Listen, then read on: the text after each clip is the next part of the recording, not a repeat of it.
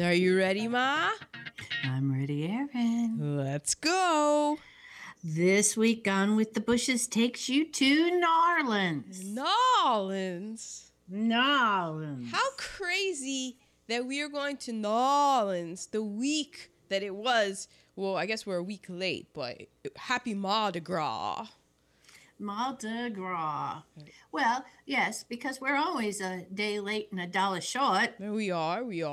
I watched this movie on International Women's Day. Interesting, because you found out that Jezebel is... Oh. Yeah, so the movie we're doing is Jezebel, and I guess Jezebel's in the Bible. There's a lot of haths and arts and forsooths and stuff, but basically from the Urban Dictionary, a female who is seeking attention from and possibly plotting to use someone who is wealthy or otherwise desirable in order to gain status in society. They'll do anything, use anyone to get what they want, and when they're no longer satisfied with what they can do for them, they throw them off to the side. They lure them in with their beauty and toss them away. Pretty much any debutante would, because they were all trying to... okay, so that wasn't true, because I'm rethinking. Debutantes wanted to marry well in society, but they wouldn't necessarily then throw them over. But if somebody better came along, they would. Yeah. I mean, they're heart of gold debutantes, but then there are also the Jezebel debutantes. Exactly. 1938 black and white film. Yes, it was released March 10th, 1938. And we are recording this on March 10th. We knew what we were doing all along. Well, even if it were released March 10th, 1938, it takes place in 1852. Yes. Aforementioned New Orleans. It is the Warner Brothers way of trying to make good on Bette Davis not playing Scarlett O'Hara. Now, Gone with the Wind came out in 1939, right? Yeah, my understanding was, it was cast before then. Yes, I mean, they had a long production. Yeah, it came out in 1939. So, yeah, I mean, that took a long time to film. So this was pretty much filming at the same time-ish? Yeah, Bette Davis really wanted to play Scarlett O'Hara, from what I gather. And they went another direction. And she was Bette Davis. But even if you don't know anything about old movies, you've heard of Bette Davis, and you know she was abroad. So she... was not impressed. Abroad as in on the continent, but she was abroad. Yeah, I mean, she was a pretty badass woman. Yeah. She would be enjoying these times now. She would be like, it's about goddamn time. And let me tell you my Me Too moments. I mean, her tombstone does say she did it the hard way, which I love, because you're like, huh. There's a lot in there to unpack, I bet. Yeah, I bet. So, are you ready for the particulars? Let's do the particulars, please. This was directed and produced by William Wyler. He's a big-time, big name. Is that also Billy Wilder? No, William Wyler is not Billy Wilder. Excuse me. It is funny, though, because it's very similar. He would have been Billy Wyler. Billy Wyler and Billy Wilder. Yeah. Okay. Well, that cleared up a question I had, so thank you. William Wyler, he also did Ben-Hur, The Best Years of Our Lives, Mrs. Miniver. All three of those that I just named, he won the Academy Award for Best Director. And I was just thinking we need to do them. He also did Roman Holiday and Funny Girl. Funny Girl, too? Mm-hmm. Yep. This was written by Clement Ripley. He also wrote Love, Honor, and Behave, Pioneer Woman, Buffalo Bill. He wrote multiple novels that were turned into films, such as Dust and Sun, which was turned into the Humphrey Bogart movie, A Devil with Women. He also did Black Moon, which was made into a film of the same title, starring Fay Wray, and Gold is Where You Find It, starring Olivia de Havilland.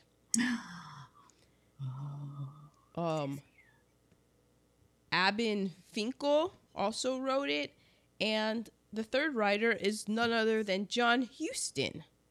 Yes, that John Huston, that film director John Huston, that father of Anjelica Huston. John Huston. He also wrote Sergeant York, Dr. Eldrick's Magic Bullet, and then he went on to become a very, very well-renowned director, directing some movies. Maybe you've heard of these. The Maltese Falcon, The Treasure of the Sierra Madre, Key Largo, The African Queen, Misfits. I mean, those are all future installments of Gone with the Bushes. Yes. Well, we did Key Largo. We did? We didn't do Key Largo? I don't think we did Key Largo. Oh, I just watched it one night. Yeah. You're cheating on the podcast? That's okay. It's based on the play from 1933 called Jezebel by Owen Davis. He also wrote the plays Icebound, Easy Come, Easy Go, and The Haunted House. The music is by Max Steiner. He also did the music for The Informer, Now Voyager, King Kong, Little Women, Casablanca, The Searchers, and Gone with the Wind. The director of photography is Ernest Howler, H-A-L-L-E-R. I spell it because listen to the things this guy shot. Gone with the Wind, The Maltese Falcon, Mildred Pierce, Rebel Without a Cause, Whatever Happened to Baby Jane, Lilies of the Field, just to name a few of the movies this guy did. Wow. Can you believe that? Jeez. Wow. It was edited by Warren Low. I didn't find anything else that he edited. And the cast, starring Bette Davis as Julie Marsden. Bette Davis. You know her for her eyes. And also she was in Of Human Bondage, The Petrified Forest, Now Voyager, All About Eve, Whatever Happened to Baby Jane, and Hush Hush Sweet Charlotte, just to name a few of the movies this woman was in. It also We have to do All About Eve. Yes, we do. It also co-stars Henry Fonda. Henry Fonda was in an insane amount of movies. When I was looking up his filmography, like, this guy he was in so many movies in the 30s. I think he was in maybe like 8 movies between this and The Grapes of Wrath, which were like released. The Grapes of Wrath was released I think it was released the next year. Wow. It's crazy. So he's Preston Dillard. He was in The Young Mr. Lincoln, The Grapes of Wrath, The Lady Eve, The Oxbow Incident, 12 Angry Men. 12 Angry Men we have done? Mm-hmm. Advising Consent, on Golden Pond. This guy was in tons of movies. He was also the father of Jane Fonda. So we all know. And Peter Fonda. Sort of like... Anjelica, Eliza, and Peggy. Poor Peter Fonda. He's always been the Peggy. But we're gonna do Easy Rider sometime. All right. That was my coming of age film. Yeah, I saw it. Not a lot of reheatables in that. Okay, are those all of the particulars? No, I'm not done with the particulars. I didn't think so. She had to take a drink. I did. We have George Brent as Buck Cantrell. He was also in 42nd Street, Gold is Where You Find It, and Dark Victory. We got my main man, Donald Crisp, back up in here as Dr. Livingstone. We know him from How Green Is My Valley, the best part of that film. He went, like, How Green Is My Valley was in 1940. Remember, people, this is 1938. This is before Citizen Kane. He was also in The Amazing Dr. Clitterhouse, Wuthering Heights, and National Velvet. We have Fay Bainter. She played Aunt Belle Massey. She was in Our Town, Woman of the Year, The Secret Life of Walter Mitty, The Children's Hour. We have Teresa Harris as, what was he, Zeddy or Zeddy? Zeta? I didn't know. She was in a bunch of movies where she did not get credited because she was black, and she also happened to have to play like maids and stuff. She was in Hold Your Man with Jean Harlow, Babyface with Barbara Stanwyck, Professional Sweetheart with Ginger Rogers, and many more uncredited roles. She was, I thought, well, we'll get to it later. She went to the UCLA Conservatory for Music. She was very, very talented. It's very sad because she probably could have been a huge star. And we have Eddie Rochester Anderson as Gross Bat. He was Rochester Van Jones on the Jack Benny program. He was also in What Price Hollywood, uncredited because he was black. And You Can't Take It With You. He was in Gone with the Wind. He was the cab driver in It's a Mad, Mad, Mad, Mad, Mad World. And he was in The Watermelon Man. And we have Matthew Beard Jr., who was Ty Batt, who he was the little boy. He was Stymie in Our Gang. He was Teabag? Teabag? Wasn't his name Teabag in the movie? Oh, yeah, like Teabat. But I guess they call them yeah, because their accents are out of control. Yeah. And not necessarily authentic. Yeah, so Stymie from Our Gang, he was a little kid. He had the bowler hat. That big bowler hat was a gift from Stan Laurel. He was of Laurel and Hardy. Yes, and he got his name Stymie because the guy that came up with the Our Gang, he was always bothered by the questions. And so he would get stymied by the kid. So he called him Stymie. And then he went on to get replaced by Buckwheat. And then he retired at acting when he was in high school. He got hooked on heroin, got in that street life, went to jail. In the 60s, he got clean. And he was in Sanford and Son, in The Jeffersons, and Good Times. And he was in The Buddy Holly Story. Wow. Mm-hmm. Quite a life. I'm glad he got clean. Mm-hmm. So there you have it. There are the particulars. Well, thank you. I did think that the music was reminiscent of the Gone with the Wind. And how would Max Steiner write Gone with the Wind and this one without it, overlapping a little? Because it's the same time period and they wanted it to be a sweeping epic. Yeah, so he was like, I need to come up with two sweeping epic melodies. All right, let me come up with them. And then he was like, who's paying me more money? And I don't know, but I'm guessing that it was Gone with the Wind, people. Yeah. And so Gone with the Wind had Gone with the Wind, and he's like, I got these two sweeping melodies. Which one do you like? And the Gone with the Wind people are like, we like this one. And then he was like, all right, this is Jezebel to the other one. I think that happened a lot with Jezebel.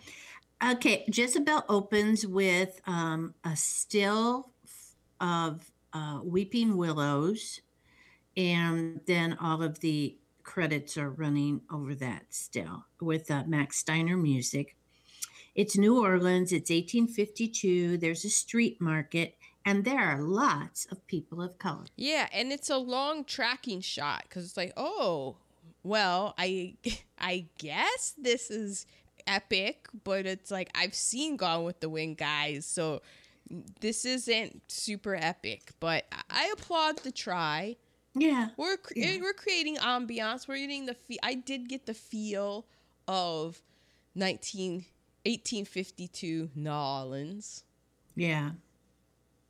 Yeah. Okay. So there's a buggy that stops because everything is horse and buggy. Stops in front of the St. Louis Hotel, and the men riding in the buggy say, "Boy, stop right here," because of course people of color were. Because it's 1852 and it's New Orleans, so people of color were slaves. They were owned. They were not free people. They were 3/5 of a human being, according to the law of the land. Yeah. Okay, that's I have a reheatable later. Lots of top hats, like big top hats. And this is what I wondered: what were top hats made out of? That the one guy had to like pet his. They were made of some animal. Oh. Yeah, because he had to have all the hairs go in the right direction. Yeah, was it seal or something? I don't know. Of animal. Because it looked like some of them were made of felt later, but anyway, lots of top hats. We meet Buck Cantrell, and Buck Cantrell is quarreling because someone spoke a woman's name in the bar. The woman's name was not Jezebel. Her name wasn't Jezebel. It was just the name Julie. Of the movie. Julie. And so there was going to be a duel. I'm going, they're still doing duels? Yeah. I mean, when did Hamilton get taken out? Didn't we learn from that, people? I know. But it wasn't 100 years later, because Hamilton went out like in the 18th. Because he was in the election for the 1800s, so it was early 1800s that he had to be killed. But this is 1852. And, and we're like, I did write that down. But then I quickly followed it up with, well, they're still owning people, so. Yeah, that's true. So they're going to fight a duel because he dared to say the woman's name, and the person he's going to duel is the, okay. So the thing is, this is the thing. What's the thing? The thing is that Julie was engaged to Buck, but it was called off because Julie had her eyes set on Preston Dillard.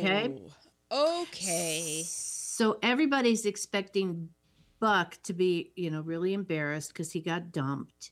And Buck is just living the life. He's like, hey, yeah, it happened. I'm moving on, But the brother of Preston, her new fiance, is offended that he dares to say Julie's name in the bar. Hence, the duel is going to happen. Well, Buck and Julie's soon-to-be brother-in-law are friends.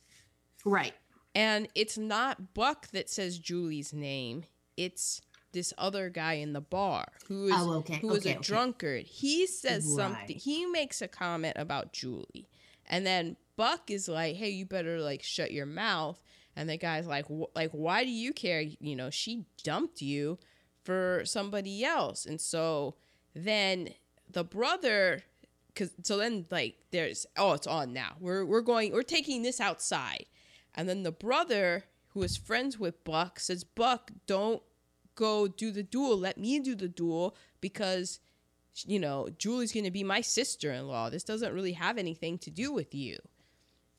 And Buck's like, hey, little man, I've done a lot of duels in my life. This is no problem. This dude's drunk already, so don't you worry about it. So then they go off and they duel. And they duel off screen. And when we find them again, you just hear that he shattered the guy's pelvis. Because the guy was French, so he was gonna go for the head.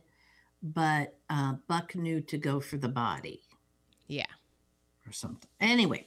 Well, basically what we learned is that Buck Cantrell, he will drop and go to a duel just to entertain himself. And he's pretty cocky because he's alive. And he's, when you live the dueling life and you're alive, you kind of get to that point where maybe you should slow down, buddy.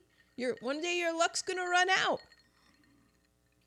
And as the movie progresses, you find Buck was a much better match for Julie than Press. But anyway, so there's gonna be an engagement party, Julie's engagement party to Preston, and it's gonna be a big antebellum party with horses and buggies. And Julie is very late to her own party. Mm-hmm. And she arrives on her own horse, and her own horse is a naughty horse. And she goes into the party in her horse clothes instead of changing into a ball gown. And everyone is... They're clutching their pearls. They can't believe it. What an unruly woman to show. First of all, she's not even on time. Second of all, she comes in with her horse clothes on. Next, you're going to tell me that she doesn't ride side saddle. Oh, I think she did ride side saddle. So she is still a lady. I don't know if they did the sheet test after the wedding night or not. Ew. Well, that's what they used to do with the royals. Okay, so she gets told that she's marrying a traitor and she's going up north and she's not going to like it up there. Buck's telling her that. Yeah, because Preston is from the South, but he's a banker, and so he does a lot of business up north. As well as on the continent. Abroad. Next scene, we're at Dillard and Sons. There's a board meeting going on, and they're talking about building a railroad. And this is a really important meeting. And so not only was Julie not at her engagement party, but her fiance wasn't either. So when she shows up, then she's upset that he's not there. She could take as long as she wanted. And so she tells her boy. She wants Preston promised that he was going to go and help her pick out a dress for, I forget what it's called, some big ball, the biggest ball of the season. And he promised that he was going to help her pick out the dress, but he's got this meeting, so she sends in the kid who's her teabag. I said teabag. Yeah, Stymie, we can call him. Okay. And Stymie tells Preston, like, look, Miss Julie's out there, and she's getting really impatient because you said that you were going to help her with her dress. And Preston's like, hey, I am conducting business right now. I don't want to be in this meeting, but I am paying bills right now. I'm paying for her dress. Except it's Henry Fonda, so he doesn't say it like that. Mm-hmm. He also doesn't say it with a southern accent at all. No. He's dropped the accent because he needs to be taken seriously in the banking world. I didn't come up with the rules, people. I'm just telling you. I think he probably tried a southern accent, and they went, yeah, Henry. No. Henry! Why don't you just talk normally, Henry? That ain't working. Okay, well, so Julie is not a happy camper, and she marches right into the bank. For her even to step foot in the bank is a huge... Everyone is freaking out in their minds. They're like, oh my gosh, did a woman just walk through the door? And is a woman walking through the bank? What is a woman doing in a place of commerce? What's going on? They're freaking out. They are freaking out, and she interrupts the meeting. She knocks on the door. Excuse me. It is me time. It is me o'clock. And he says, you know what? It's not you o'clock. It's business o'clock. And I can't come and be with you right now. All right. And she says, all right. Good day, Mr. Dillard. So sorry to have troubled you. So you knew that was a problem. Man. I believe her ego. Out of control. Her ego, you know, this movie would have been so much different if we just brought in Eckhart Tolle and was like, Eckhart, explain to Julie why what she's about to do is such a horrible idea. And Eckhart would be, she is not ready to listen. No, she isn't. And Julie would say, hey, Scarlett would do it. I'm doing it. So Julie's like, Scarlett, hold my mint julep. Holds my parasol.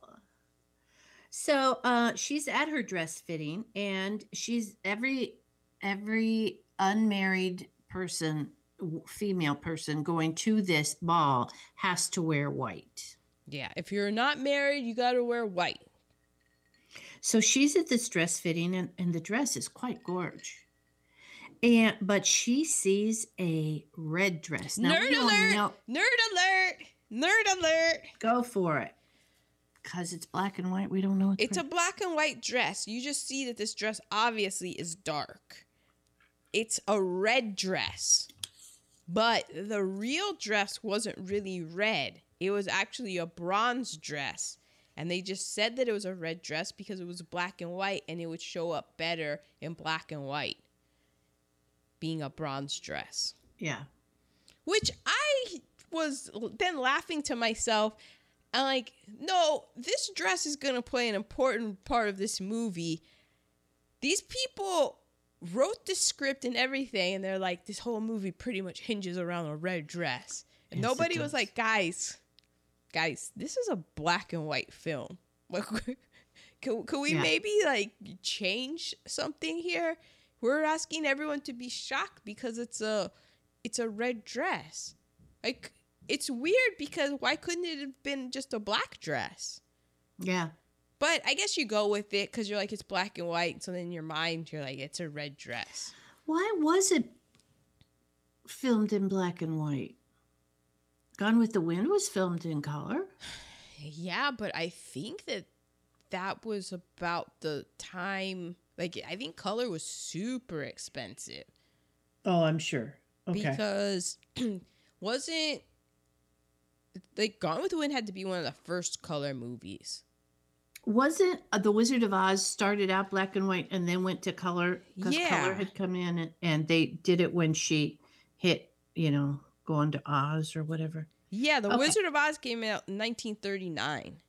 Okay. So color was like a thing, and I'm sure that they had a discussion about it, and I'm sure they probably would have wanted to go in color because they were probably at, who was this, Warner Brothers, saying, our whole movie depends on a red dress. Why don't you give us the money to shoot in color? And they're like, you would think, guys, this is not Gone with the Wind. I've read Gone with the Wind. I'm not spending the money. You're going. I agreed to make this movie. But I agreed in black and white, so make it work. Nobody's really even seen color. Everybody's gonna go with it. They're not used to color.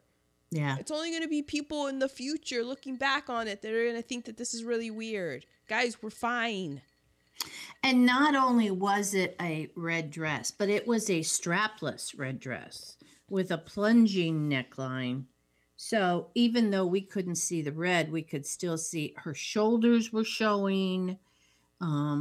Which she had nice shoulders. I wondered, did she do push-ups and stuff? Did she work out? Because I didn't think that was a thing that ladies did back then. Maybe she just had some good genes. But yeah, I was surprised at how strong. I was like, she has a nice strong frame, that Bette Davis. Well, she sees this red dress, which is a vulgar dress, and she goes, I want that. And everybody's, you cannot wear that. You have to wear white. Oh, no. Everyone is telling her. Every single person says, look, you can't wear that dress. And what does she say? Well, the more you tell me I'm not going to, the more I'm going to. Damn it. You're like, oh, man, she's going to die on that hill. Well, while this is happening, Preston is getting advice. Is it from the general, her guardian? He's getting advice. No, he's getting advice from somebody on the board who's going, hey, you cannot allow a woman to come and knock on the door of a board meeting without doing something about it. And that something about it is using his fist. This guy is basically saying, you can't allow if my wife came up in here, you best believe I would be going home and giving her the old 1s and 2s. Yeah. Yeah.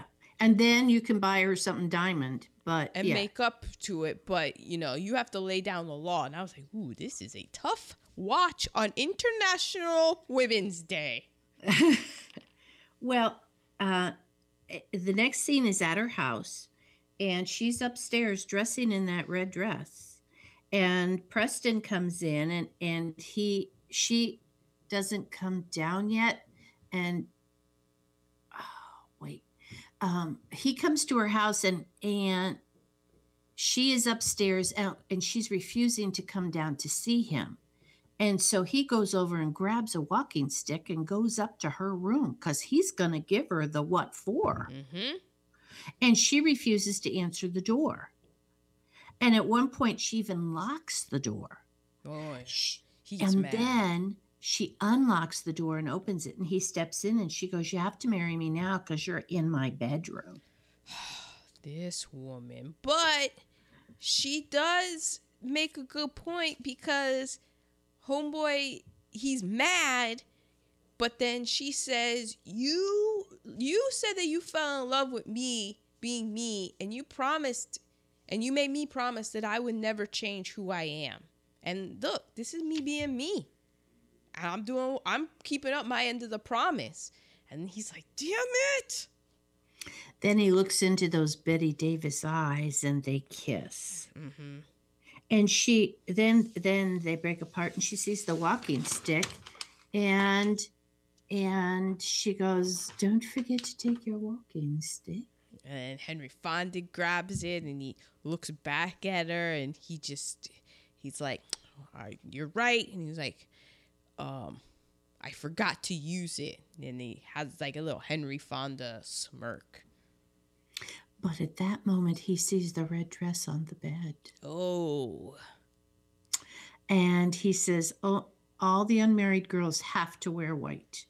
And evidently, they argue a lot, because he goes, "This arguing has to stop." Mm-hmm. Well, she pushes buttons. She likes the drama. She likes the fight. So she's the girl that's always pushing the buttons. And like Henry Fonda is Mr. Laid Back, Mr. Going with everything, and he just fell for her Bette Davis eyes. Well, he tells her, "Okay, I kissed you and everything, but wear white tomorrow." And then Bette Davis is she's doubling down on her, "I probably would have bought a white dress if you had bothered to show up like you said you would." And that's exactly her point. And that's the whole reason why. This is what I got. Yeah, it's like, well, you weren't there. This will teach you. Next time you say you're going to be somewhere, you better be somewhere. Otherwise, left to my own devices, I'm going to wear this red dress to this function where everyone else is going to be wearing white. And to top it all off, once I'm done with this dress, I said that I would give it to my slave. So, aren't I just Mother Teresa? Because her slave says it's the most elegantest dress she's ever seen. Her slave is Teresa Harris, who is slumming it in this part, as far as I'm concerned.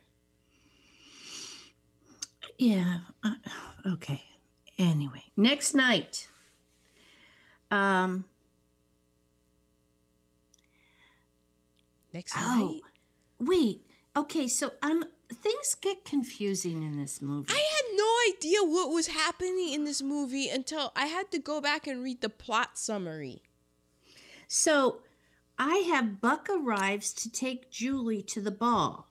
She had summoned Buck to take her to the ball because she was going to wear the red dress, and Preston wasn't going to take her in the red dress? I think so. Is that what happened? I think they had done one of those breakup things where he was like, well, if you're gonna wear that, I'm not going. I don't know. She did some sort of Jezebel type behavior because she sent one of her slaves with a message to somebody. So I guess she sent it to Buck. Yes. And so then Buck arrived, and so because she's wearing this red dress and she's unmarried, but she knows enough not to show up to the ball without a man on her arms. So once she's not sure that her fiance Press is going to show up. So she knows that old Buck standby, he'll be there. He'll take her.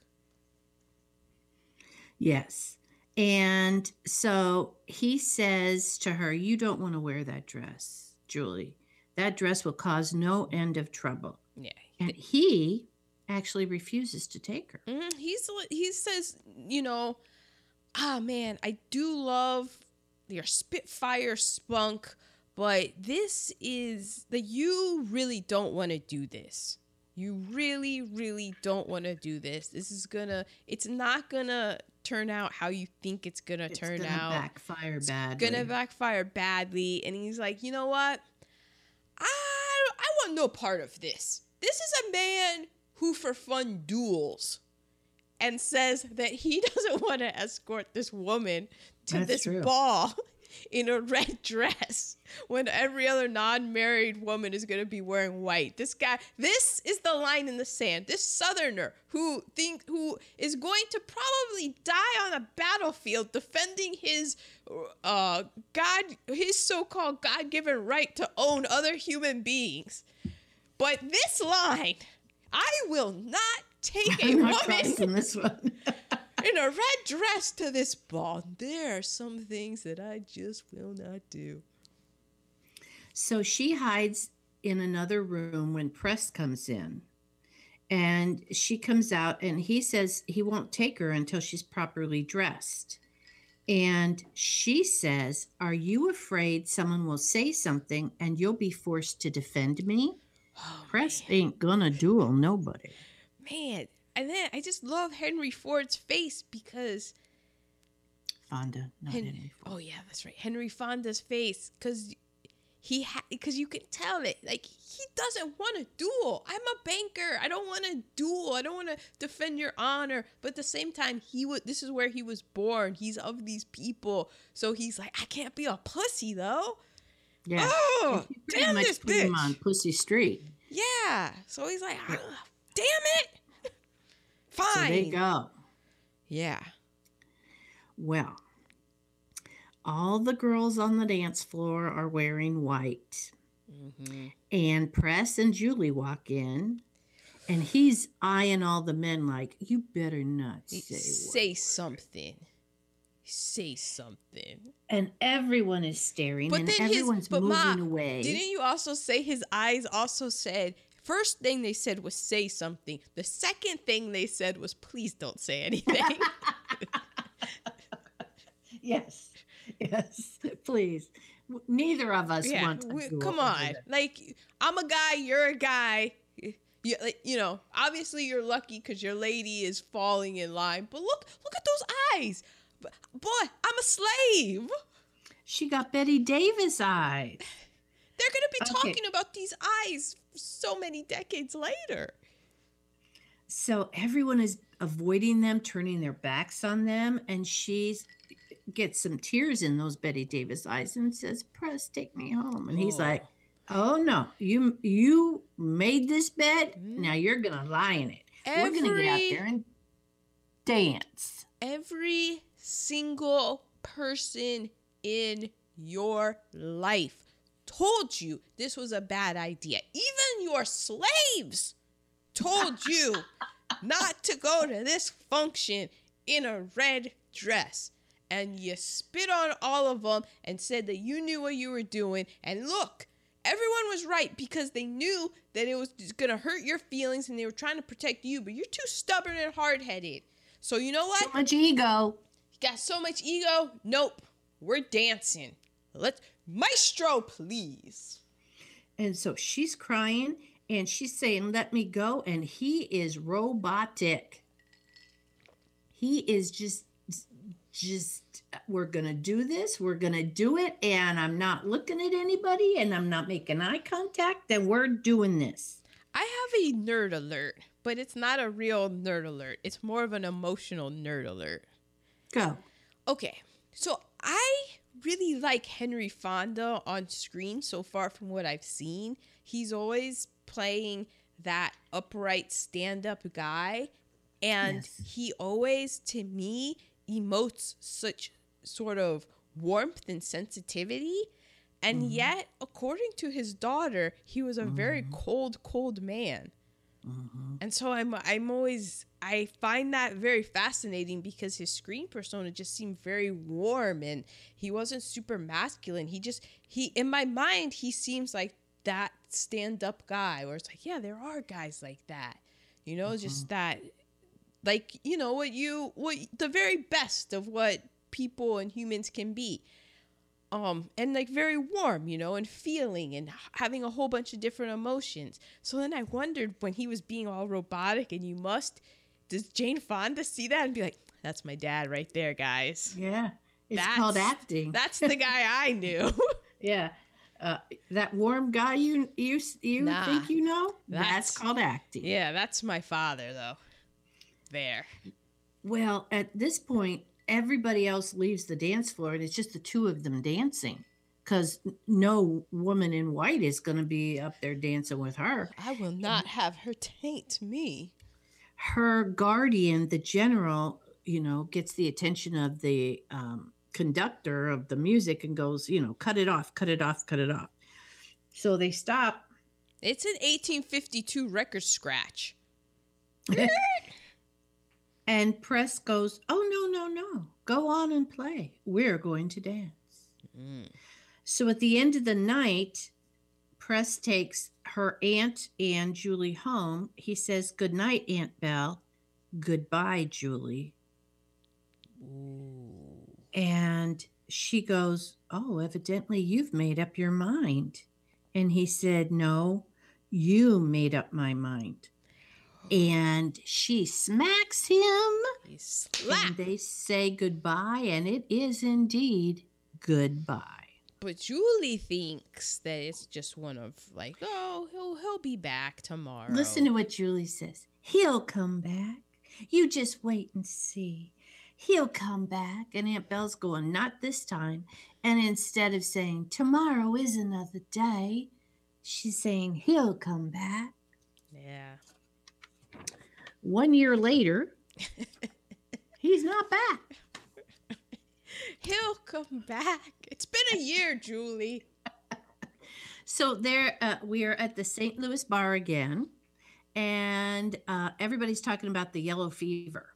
Yeah. Well, in that meeting that Julie interrupted, they were talking about the railroads. We had my main man, Dr. Livingston Stone.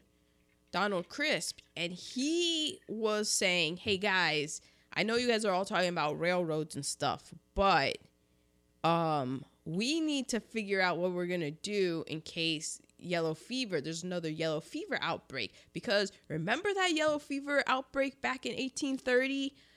Like, there weren't enough living people to bury the dead. So we need to really figure out what our plan of action is gonna be. And they're like, okay, come on, it's not gonna, no, whatever, we don't, come on, it's fine, you can pick up poop with your hands and then 15 minutes later eat bread with it. What do you mean washing hands? Get out of here, Doc, with your mumbo jumbo. Indeed. We can have horses. We don't have sewers. Our roads are muddy. It's just filled with horse manure. Everybody drags poop around everywhere. Everything's muddy and dirty because, you know, we're below the water table and we flood like crazy. And there's poop everywhere that I've mentioned, and we haven't learned about washing hands. We're fine, guys. Nothing bad is going to happen. No antibiotics. Yeah. We're good. Okay. But also, there's talk of Press is coming back to town. Press is coming back? What? And he said he is bringing something amazing from the north. Well, what? Didn't you know immediately what he was bringing from the north? No. I knew immediately. I had suspended my my Aaron Bush hat. I'm watching this hat through a southerner's eyes, and I'm like, well, obviously he's brought back the North's common sense, and they're gonna drop all of this mumbo jumbo. I mean, that's obvious. He's bringing back no more dueling. No, he's bringing not. Back I know exactly like what he's slavery is legal across the land. That's what he's bringing back, states' rights. The states' rights to own slaves. Own people. Okay. Well, at this same time that this is going on in the St. Louis bar, the doctor is telling Julie and Belle that they need to go to the plantation. The doctor says, look, it's heating up here in the city. They don't even call it yellow fever. They call it yellow jack. Yellow jack is back. It's with a vengeance. That thing is spreading from people to people because we don't know about sanitation. So you need to get the hell up out of the city. Save yourself. You're going to take the people you own with you. It's not a problem. I mean, you're going to a plantation, guys. So it's fine. You're going to have your slaves at your plantation. Oh, yeah. You guys have a plantation. Yeah. You have the city house and you have the country house. You got your big house. Well, the doctor's going, Julie's just not right. And Belle's going, she hasn't been right since Preston left. And, well, good news. Preston's coming back. And so Belle, the doctor leaves, and Belle's talking to her about, we should really go to the plantation. And she's, and by the way, I have something to tell you. Preston is coming back to town. I knew it. I was right. And she's going around going, kiss it. Every single one of y'all, and they're like, this bitch, it's been a year and you don't even whatever, Julie, we'll be married and I'll beg his forgiveness and I'll humble myself before him. We'll go to the plantation and have a huge party. All right, let's go to the plantation. So next scene, we're at the plantation, the Halcyon plantation, and poor little teabag, he hadn't grown a bit in 1 year. He's still the same size. He is. Well, he has to stand out in the street and wait for carriages to come because what does Bette Davis wear today? Oh, she wears the white dress her ass should have worn that at the ball. Should have worn a year ago, so it's a year out of fashion. Mm. And people are arriving, and Buck Cantrell comes. Buck Cantrell? And Prez arrives. And who else gets out of the buggy with Prez? Some woman who looks like she's wearing, like, a carpet or something. She's not a carpetbagger. It hadn't happened yet. Yeah, but her fashion was definitely not up to snuff. Again, watching it as in my Southerner hat, I'm like, who is this? Instantly, I smelled. She was a plain Jane. That's a Northerner. She was a plain Amy. Well, I knew that was happening. Yeah. But everybody's jaws drop, and Belle looks so worried because she knows Julie's not going to take this well. Belle is, that's her name, right? Aunt Belle? Mm-hmm. She's worried because she knows that, like, what is this bitch going to do when she finds out that Preston has gone and got married to a Northerner? And she's not even that pretty either. He went and found the dullest looking Northerner. He married this girl out of spite. And now we got Julie. Oh, I just wanted to get away from Yellow Jack and come to the plantation to just have all of my whims and fancies taken care of by my people who I own. Why does everything have to be so complicated? There are parallels with Gone with the Wind because Scarlett was in love with Ashley, and Ashley married his cousin, who was rather plain and drab. Well, wait, his cousin was Olivia de Havilland, though. Yeah, but she was they played down Olivia de Havilland's beauty. Yeah, but it was still like we all in our mind know what Olivia de Havilland looks like, so we're like, okay. Olivia de Havilland she just doesn't want to make Scarlett O'Hara mad. Exactly. Also, in Gone with the Wind, Belle owned the brothel. And this movie, Belle is Aunt Belle. I thought that was funny. Interesting. Just thought I'd throw that in.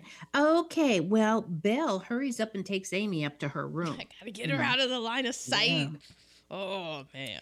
Well, Julie does the old hiding behind the wall thing that she did with the red dress a year ago. I'm Julie. And it worked out so well for her.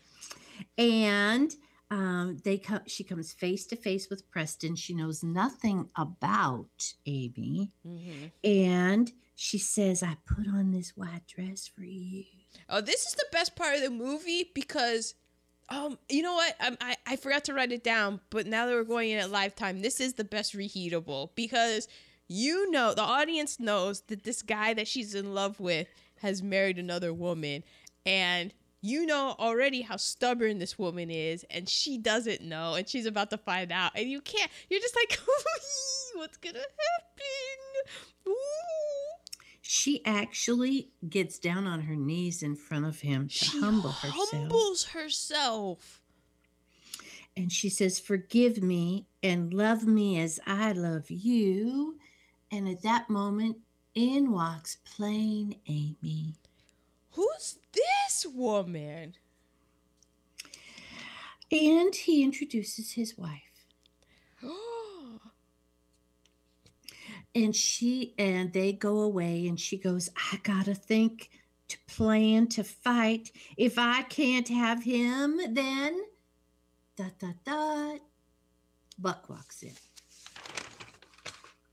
And this is also an hour into the movie.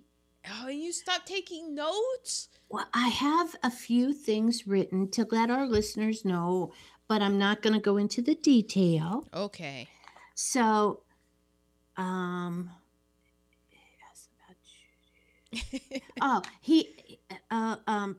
is asking, how has Julie been? And Cantrell's going, she hadn't had any company at all. And, actually, she has a moment with him again where she kisses him and he pulls away. Mm-hmm. And because he's a married man now. That's how Henry Fonda ruled. Exactly. Yeah. Just like Ashley. And so Prez has to leave the next day on business. And could they keep Amy there to keep her away from the Yellow Jack? Mm-hmm. And so there is another duel between Buck and Preston's brother. I don't remember what prompted the duel. I mean, I do, but are we leaving it so that if people want to continue watching it? Or do okay. Let's not even tell who died. Yeah, there you go. You have to watch yourself and find out who died. You can fast forward an hour in and just if you want. Yeah, and then yellow fever comes and... it gets very confusing exactly what's going on at the end of this movie. Well, I can expel. Do you need clarification? I can explain. I thought maybe our listeners could watch for themselves and figure it out themselves. All right. So I'm ready to go to our POC count. Okay. POC count. Let's see. What did I put for that? Because I didn't count because in the very beginning there were so many. I didn't count at all. There was a lot. We'll get to more of the POC count when we do like reheatables. Okay. So now we go to nerd alerts. You've given us some. I didn't have any. Oh, I have two more. Beautiful Dreamer. Yes. That wasn't written until 1864. Oh, so interesting. Someone dropped the ball. Who was it written by? I don't have that in my notes. I think it's the guy who lived in... Well, I mean, if you want to vamp, I can look it up. Oh, I think I went to his plantation when I was a little girl. Oh, this makes my stomach hurt. Uh-huh. I think I did. And it was he was a composer. I bet it was him. Stephen Foster? Yes. Oh, yeah, there you have it. Stephen Foster. Saw his piano with mother of pearl keys. Where was his plantation? In Louisville, I think. Oh. It was in Kentucky. It was an afternoon where we all went, and it's the first time I ever had creamed corn. Oh, was it delicious? It was so delicious. I ate way too much of it, and as was my routine on the way back, I threw up in the car. I used to get so car sick, and it was all that cream. Wait, how old were you? Was this before Poppy? Oh my God, I was a little girl. Oh, because I pictured it when you say Kentucky that it was all of you guys that went, and then you threw up in the car, and I'm like, oh my God, what? That no, you're not allowed to do that. Poppy would be interested in Stephen Foster only because of the piano, but not the plantation part. Well, but it's not like, I mean, how many times have I been to Mount Vernon? I've been to and you know what, guys? I peed on the front lawn because as a child I knew. Her very first trip to Mount Vernon. I was like, you know what? Fuck this. She just let it rip. We had her out of diapers at that point, and she went, I have to go to the bathroom, and I'm going right now on George's front lawn. That's what I think of all this. And I got it because there was a gift shop, and I got a little stuffed thing. It was like a bunny. It was a strange little thing, and I called him Funny Bunny, and I think I threw up on him, but he got to be washed and given back to me. Yeah. Oh, okay. Well, okay. Stephen Foster. Okay, nerd alert. Moving back Stephen to Foster Jessica. Seems to be very problematic, but you know, who wasn't?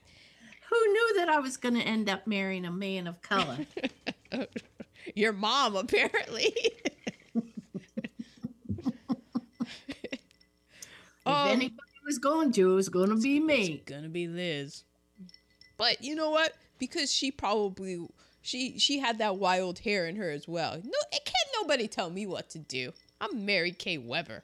That's right. So she knew. She was like, yeah, this one. Wild horses can't be tamed. Wild horses. Okay, my last nerd alert. So at some point, they're in New Orleans. They walk into a storefront facade, and then they go downstairs into the bar. Yeah, that's the St. Louis bar. Well, New Orleans doesn't have basements or lower levels. No, they couldn't because they're below sea level. Exactly. They have a high water table, notorious. We all know, Katrina. Hello. Which is why all the graves are above ground. Yeah, so... Which I first saw when I saw Easy Rider. Do you see this circling back? Weird. Listeners, this is what we do. Mm-hmm. Mm-hmm. Okay, that's it for the nerd alerts? Those were my nerd alerts. Yeah, I didn't even think of that. Okay, reheatables. Oh, man. I have a lot of negatives. I got some good reheatables. Okay, you want to go first today? No, I'll go second. I usually go first because yours are usually so much better. I'll go second. Okay, my first negative reheatable is Henry's hair. What is the deal with the back sweep and the curl? I thought it was very Young Lincoln. I think that the people who went on to make Young Lincoln saw this movie, saw how tall he was and his weird, awkward hair, and they were like, "That's our Young Lincoln." Oh, it was not a good look. But what was a good look in the 1852s? Have you seen the pictures? Because they had what did they call those? The mutton chops. Yeah. The weird facial hair. Yeah. That's true. Okay. Another negative reheatable was Henry's lack of a Southern accent, which might be actually a good reheatable because I never heard his Southern accent. Yeah. The story was trying way too hard to be Gone with the Wind. Yeah. And, oh my God, at the end, the singing with the people of color. Well, she's causing a ruckus. They were so happy to be singing with her. And she was able to direct them as well. Oh, no, we have a little bit too much bass going on here. You settle it down a little bit. I want to hear some more tenor, tenor. Oh, my God, they were so happy. When the people of color were the ones who had to remove all the dead bodies of the yellow fever people, mm-hmm. There were no rags to put around their faces. No, they're slaves. My God. Every white person had a bandana around their face. Yeah, because slavery. They were not people. Why would you were put that upon people, and people are white people. The very last thing I saw was in front of, I don't know if it was in front of the plantation or their city house, the ornamental black jockey. Tell me those didn't even come into existence until the 1900s. Oh, I don't even know. That was just so wrong. I missed that. Okay, those are my negatives. My positives, I'm actually going to save for MVPs. Oh, okay. Because I didn't have any MVPs. Okay, I did. Okay. All right, so my reheatables. I'll go with my best reheatables. We'll just start it off. The best reheatable is the first time that we lay eyes upon Julie, the introduction of Bette Davis, how she comes in on this wild stallion, riding side saddle, gets off, and then she does, I believe, and I have it written down, my tasty nuggets, but it took her, how many times? It took her 45 takes to perfect this scene that I'm talking about, where she lifts up her dress with the riding crop. Yes. I mean, that was as amazing. A character introduction, I was all in. I was like, this true. Broad. I didn't write that down, but that's true. I just stood up and was like, Bette freaking Davis, ladies and gentlemen. Watch the movie just for that. Just for her intro scene. It's like, that's right. That's how a movie star enters a movie. That would be an MVP, yeah. So also I have... I have this as a good reheatables just because I it's complicated to describe why I put it, because it could also go for bad, but I put it as a good reheatable just because I liked where the character's mind was going. The actual what she says, it's laughable, but I liked what she was saying for feminism. It's when she gives her speech, when she's going to wear the red dress, and how she says, it's 1852, dumpling, not the dark ages. Girls don't have to simp around in white just to be married. I love that she says it's so modern now, but you're still owning people. So, but it's not the dark ages. Right. But I did like that she threw in the dumpling. That just made me laugh because dumpling was funny. It also it's also a horrible reheat because you're like, it's 1852 and like I don't know. Could you even still wear a red gown to any of the debutante balls going on now in the South? Probably not. I don't know. Probably not. I think a blush would be pushing it. I thought a good reheatable was getting out of the city when Yellow Jack shows up. I'm like, there's an epidemic. Yeah, why don't you get your ass out of the city? And go to the plantation. Well, I just thought that was, they knew enough to get out of where there's a whole bunch of people. Yeah, they didn't know to wash their hands, but they knew to get out of town. Right. And then my final good reheatable is when they were in the meeting talking about the railroads, one guy pipes up and says... Are we sure that all the smoke from the engines is going to be good for us? Oh, yeah. And then everybody shuts him down. Like, what the hell are you talking about? And all this stuff. And I did think he made a great point. He knew about climate change, obviously, before it was ever in vogue. He was like, there's black smoke going up into the air. Are we sure that this is a good idea, guys? It's true. And this was done in 1938. Somebody had the wherewithal to go, wait a minute. Just seems like maybe we should rethink all of this. But he was shot down, of course. So, all right. I have a lot for my worst. So I'm going to go in backward order so that my final one will be my worst of the worst. Okay. Fasten your seatbelts. So so this was not a good reheatable. Just the horror of the woman walking into a bank. Just in 1852. Oh, my God. men telling press that he had to beat his woman. Yes. You need to keep her in line. That's not a good reheat. How did I not have that? Dueling isn't a good reheatable. Yeah. That's, we said that back with Hamilton. Yeah, it's really dumb. Using fever cannons, like lighting cannons in the city, and thinking that's a way of combating a biological infection or fever of some sort. Oh, were they lighting the cannons to try to get rid of the yellow jacket? Yes! And Henry Fonda comes out and he's... Because their cannons are going off. They're like, oh, they're lighting the cannons. They like light up tar on every corner, and then they blow the canyons, and the northerner is like, why are you guys doing that? And Buck Cantrell is all like, well, it's because it carries away the yellow fever, duh. And the northern woman's like, what? That's not how that works.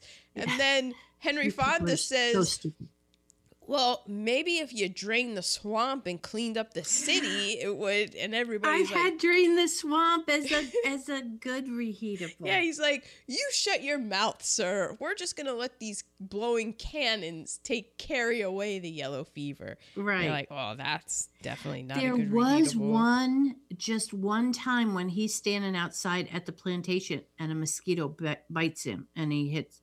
Just one time. I'm saying, people, this is New Orleans. It was hot and humid, and there were lots of bugs. So, and then I didn't even understand why they raised a ruckus. Like, that whole thing didn't really make any sense. But it leads me in, and this isn't even like, so I have this, and then we'll get to my worst reheatable. But, okay. So...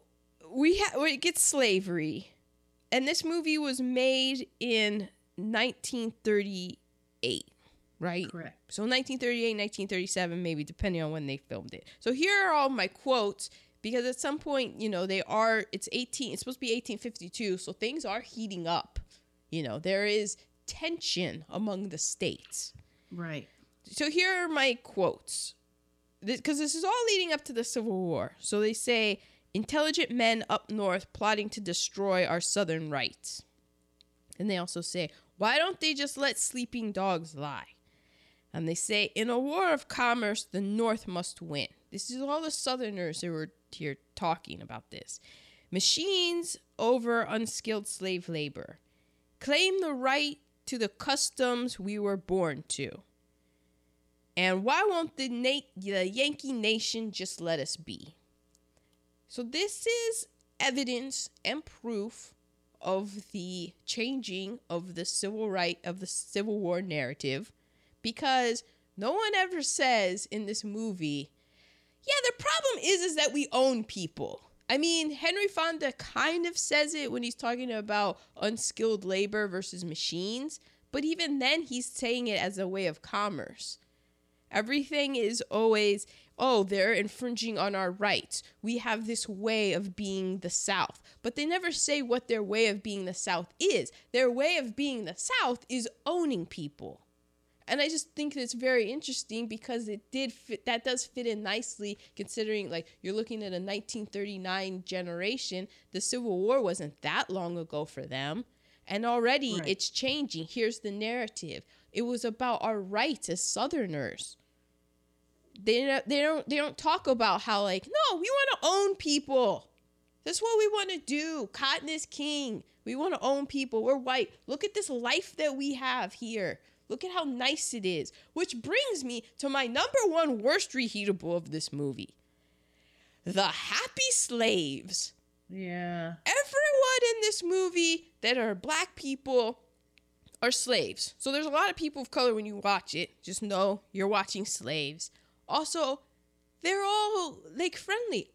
Actually, comic relief. They all seem to really like their place. So, yeah, what was wrong with slavery? If you're watching this movie, they seem to be happy. They caused a ruckus. They loved singing and hollering and singing great songs with Bette Davis on the porch. That was great.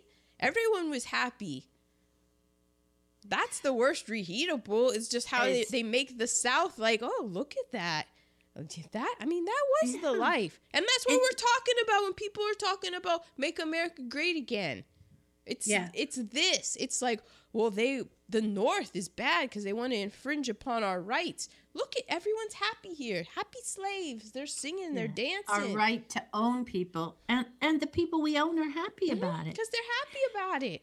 Except for the one carriage driver who they kept giving him orders.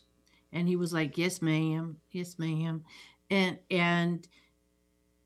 they stopped, and he's just doing the rote, yes, ma'am, yes, ma'am, yes, ma'am. Yeah, but if you're watching that from like a white person's point of view. It was a comic relief. Yeah, it's supposed to read as he's not smart enough to, he's just on repeat, just saying, yes, ma'am, because he's not smart. It isn't, man, this guy just hates his life. Mine was. He's just saying, yes, ma'am, to whatever comes out of the mouth. And then, that's how it's supposed to read. It's not supposed to read as like, this guy's a slave. He is owned by people. He's not free. He has to wait on everyone in his life. Like, how horrible it is that you can own another human being. It's like, oh, no, he's dumb because all he can just say is, yes, ma'am, yes, ma'am, yes, ma'am. And I've been doing this job for years, and you still have to tell me what to do? Yeah, I'm not an idiot. Like, I'm an actual person who I could probably really give a lot to society if I was given a chance, but I'm not. So have fun with your yellow fever. I probably could have cured it, you sons of bitches. Exactly. Okay. Yeah. Reheatables. Antebellum time period. But you know what? That's what's so insidious about it is they make it look like such a great time. It's for everybody. Just look at that. Yeah, because her slave had those big old earrings on. So how bad could her life be? She got to wear those huge earrings, and she was going to get that red dress as soon as Betty was done with it. Yeah, and in every shot when they're in the plantation, you see Stymie in the background. He's doing the fan, but he doesn't like he doesn't look like he's been whipped or anything. He looks like he's happy to be there. And just manually fanning these white people as they're eating the food that his family has prepared for them. And who knows what his life is like or where his... You know what? I know what his sleeping quarters looks like because I've been to Mount Vernon. See? It was educational. I peed on the ground. And they got the pig intestines. What's the problem? Yeah. You guys call them chitlins and they're so good. Here, eat them. That's just making lemonades. Yeah, doing the best you can with what you got. That's lemonade right there. Which is what causes the high blood pressure and the diabetes. Okay, MVPs. My MVP was Bette Davis Eyes. Ah, that's a good MVP. She did have... Now, when she got older, I felt like her eyes got kind of buggy. They weren't really buggy in this. They were just really gorgeous. She was very young, but you could see it because you could tell that she was going to get the bags under her eyes. I was like, oh, she's about to pick up some luggage. Yeah, yeah.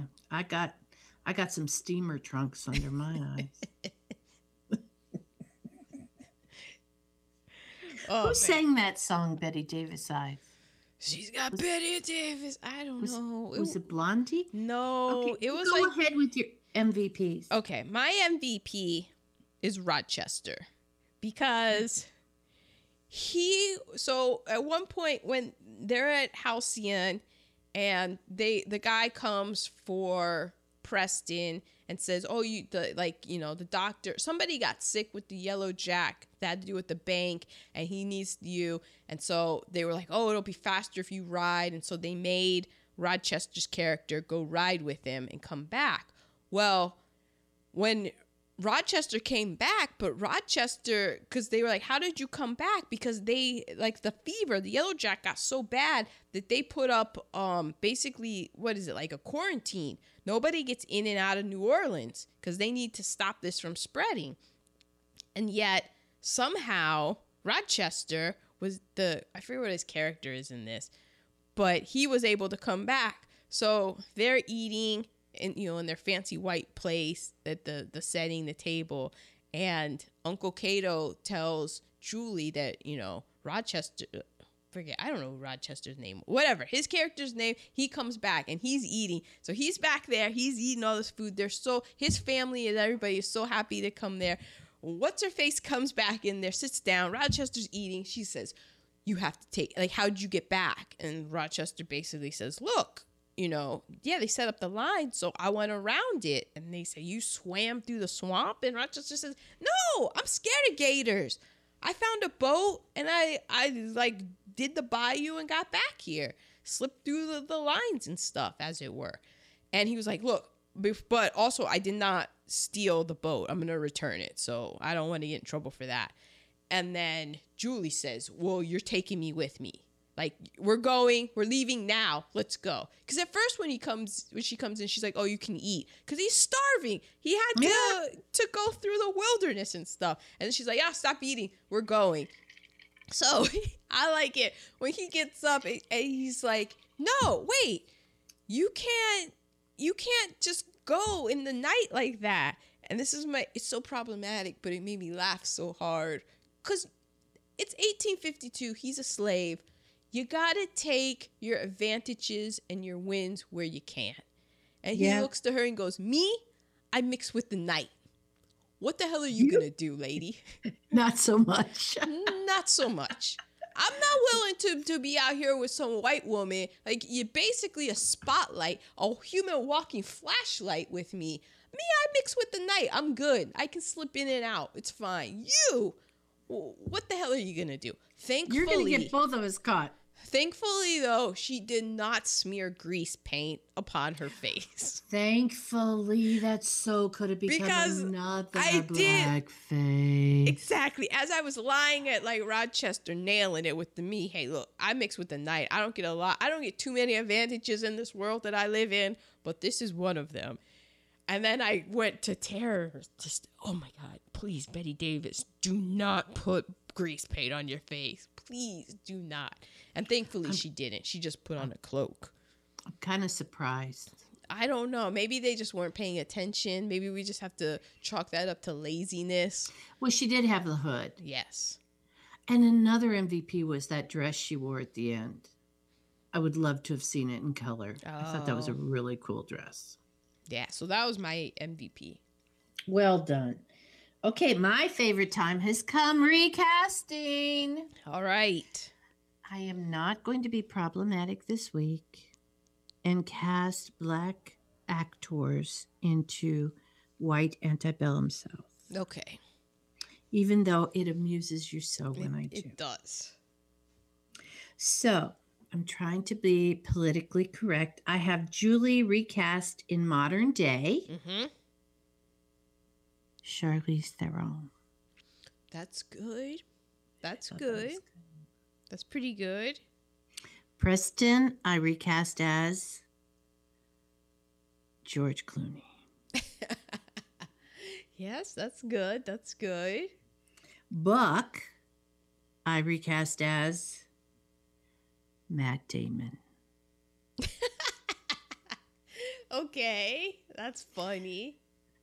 And Amy, I recast as, we haven't heard from her in a long time, Renee Zellweger. Interesting. I did not recast any of the slaves because I just didn't want to go there. Mm-hmm. Okay. Is that it? Even though I did go to Robert Foster's plantation as a little girl. Yes. What's your recasting? I have two casts. My first cast is of the modern time. Okay. I cast as Aunt Belle, Molly Shannon. I cast as Dr. Livingston, Robert Duvall. Oh, yeah. Perfect. I cast as Cantrell, Walton Goggins. Yeah. Yeah. Yeah.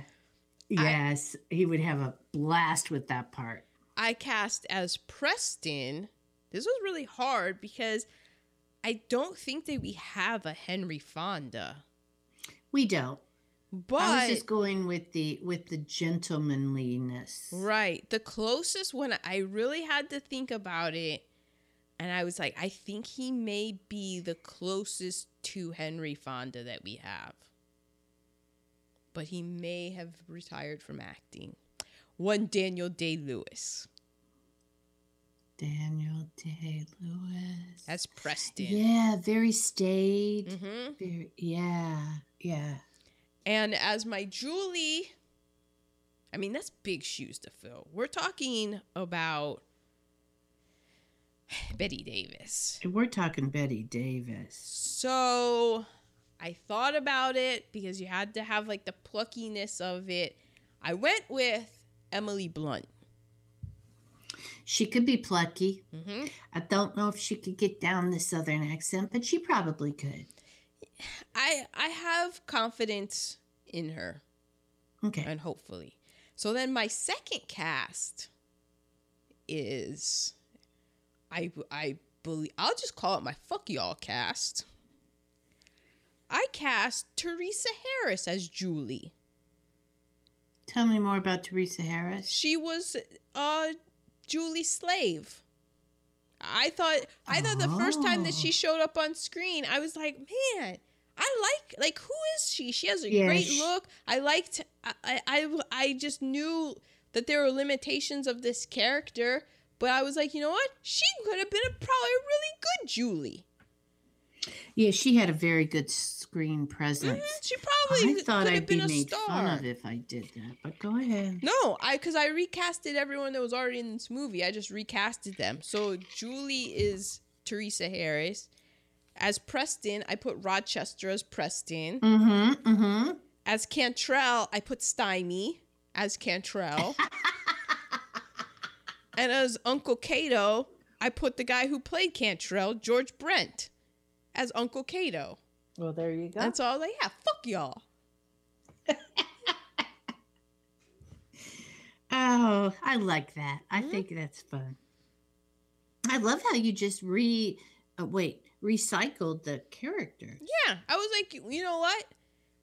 This it's a shame and a travesty. And Teresa Harris, even when I was looking up her page on Wikipedia, she got very frustrated because of the limitations of the roles that she could play.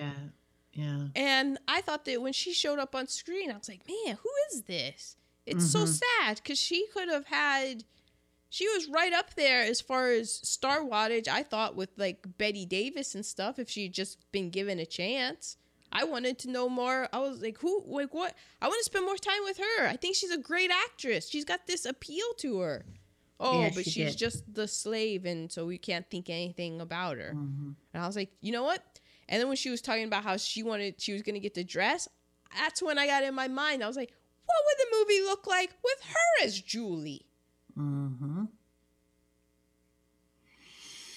Okay, tasty nuggets. There were a few, but I only wrote down that Henry Fonda's wife gave birth to Jane during the filming of this movie. I thought so, because I went to look up to see how old that, to see when Jane Fonda was born. And I was like, oh, it was around this time. Interesting. And so you said he did how many movies in this time frame? Oh, on his Wikipedia, he has like all these movies that come, because I thought it was going to be Jezebel, Grapes of Wrath, and it was like Jezebel, blah, blah, blah, Grapes of Wrath. Yeah. Blah, so he wasn't home a lot. He was definitely a man's man. Yeah. I mean, he was a great actor. We know that now. Yeah, evidently. I have that the end of the shoot, and I didn't get to look this up anymore, that Bette Davis cried because not only was she like, oh, that was a great part, I was happy to play her, but also that she was pregnant with William Wyler's child. What? Yeah. And I forgot to look it up until now. I forgot that I wrote that down. So I don't know if she had the kid or if she didn't. I don't know. Because she was like a lot of women of Hollywood. She had a lot of husbands. That was I'm sure she had a lot of abortions, too. Yeah, they had a lot of abortions back then. Like, a lot. The studios would... Very few legal ones. No, and the studios would make them get them. Yeah. Yeah. Like, oh, even if they wanted the baby. No, can't do that. You can't. Let's see, what else do I have? I have their awards. So this... Oh, yeah. Bette Davis won for Best Actress. It was her second Oscar win. So, do you know who she was up against? I don't, but I can, if you vamp, I can look it up. You go ahead, because you're doing your tasty nuggets, and I don't have any more. But this was all my stuff. Come continue. And so it Fay Bainter also won for Best Supporting Actress. Mm-hmm. Belle. Mm-hmm. And it was nominated for Best Original Score, but it lost to Alexander's Ragtime Band. Alfred Newman did it.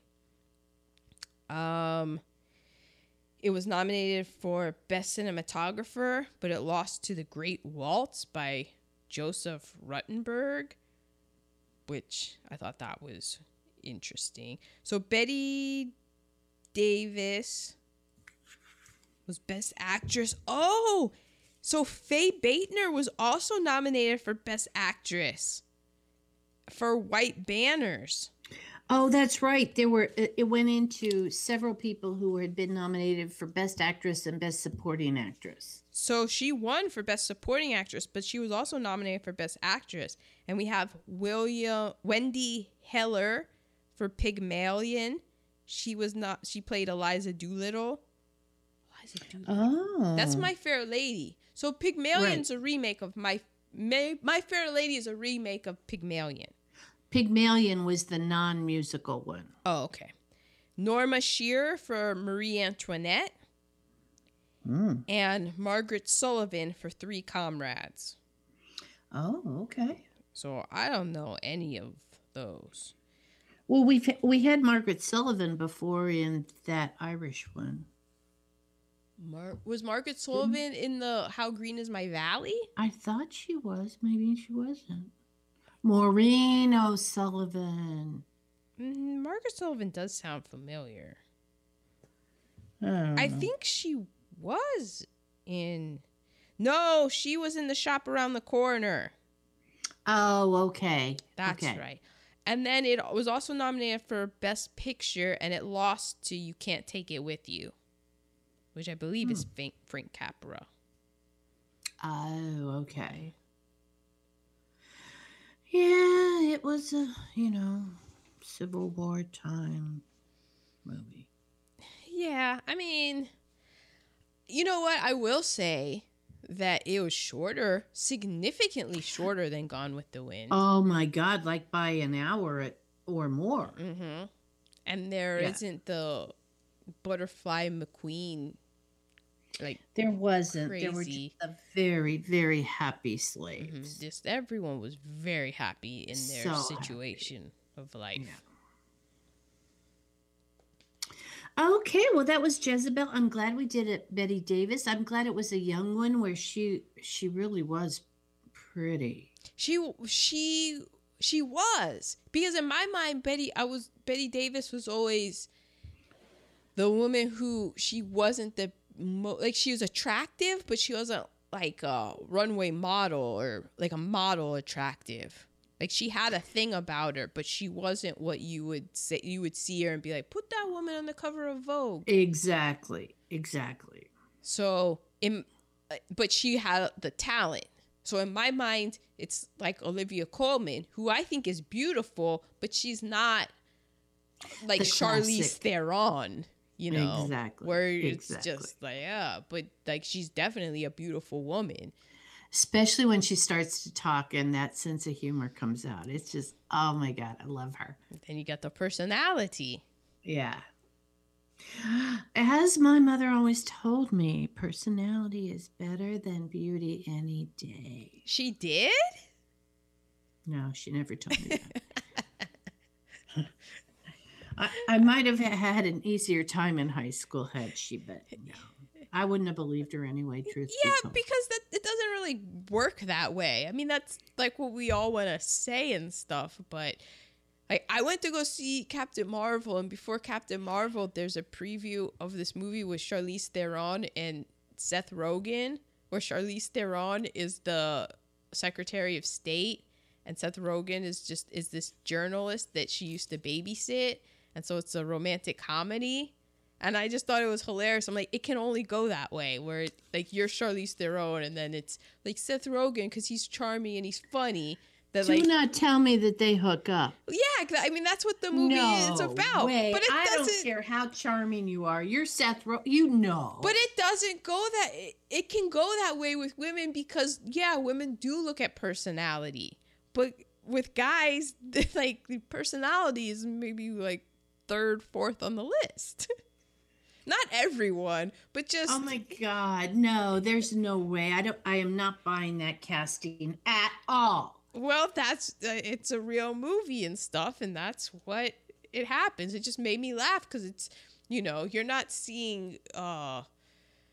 what's his name who plays Thor? And...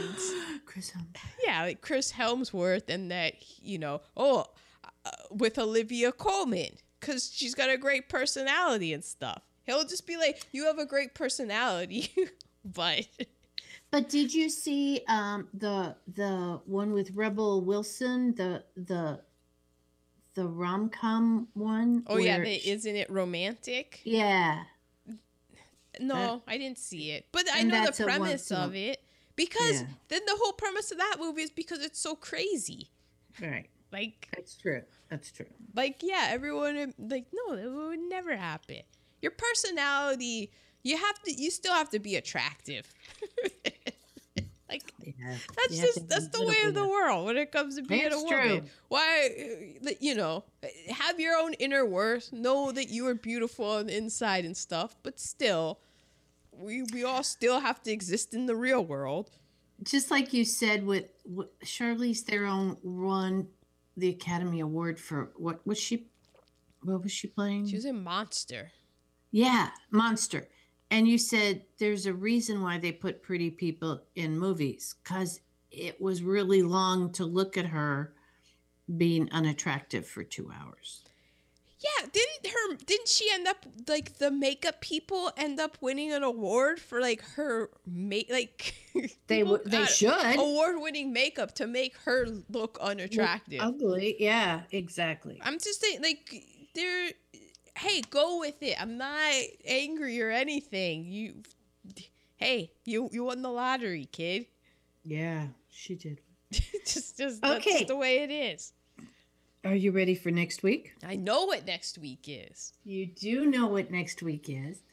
It will be one of 2 times we have had a guest come to Gone with the Bushes to talk about a movie. Last time it was our Poppy talking about his favorite movie. It's a mad world. Mm-hmm. We're going to have one of our most... loyal listeners come and talk about her absolute favorite movie ever. It's going to be, her birthday is Wednesday. Ooh.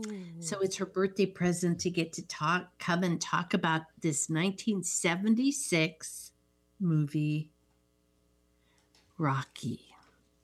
Adrian! So next weekend we're gonna have to cut her down. She has so much to say. We're gonna have to. So that means I don't have to do any work, right? She's handling all the particulars. I still want you to do the particulars. All right. But other than that, and yes, you have to watch the movie. Okay. But we don't have to take detailed notes because she is such a Rocky fan. Okay. So we're welcoming Wendy Ergler as our guest on Gone with the Bushes next week. Mm. Rocky, 1976. Da-da-da. See you then, or listening then. Bye-bye. Bye-bye.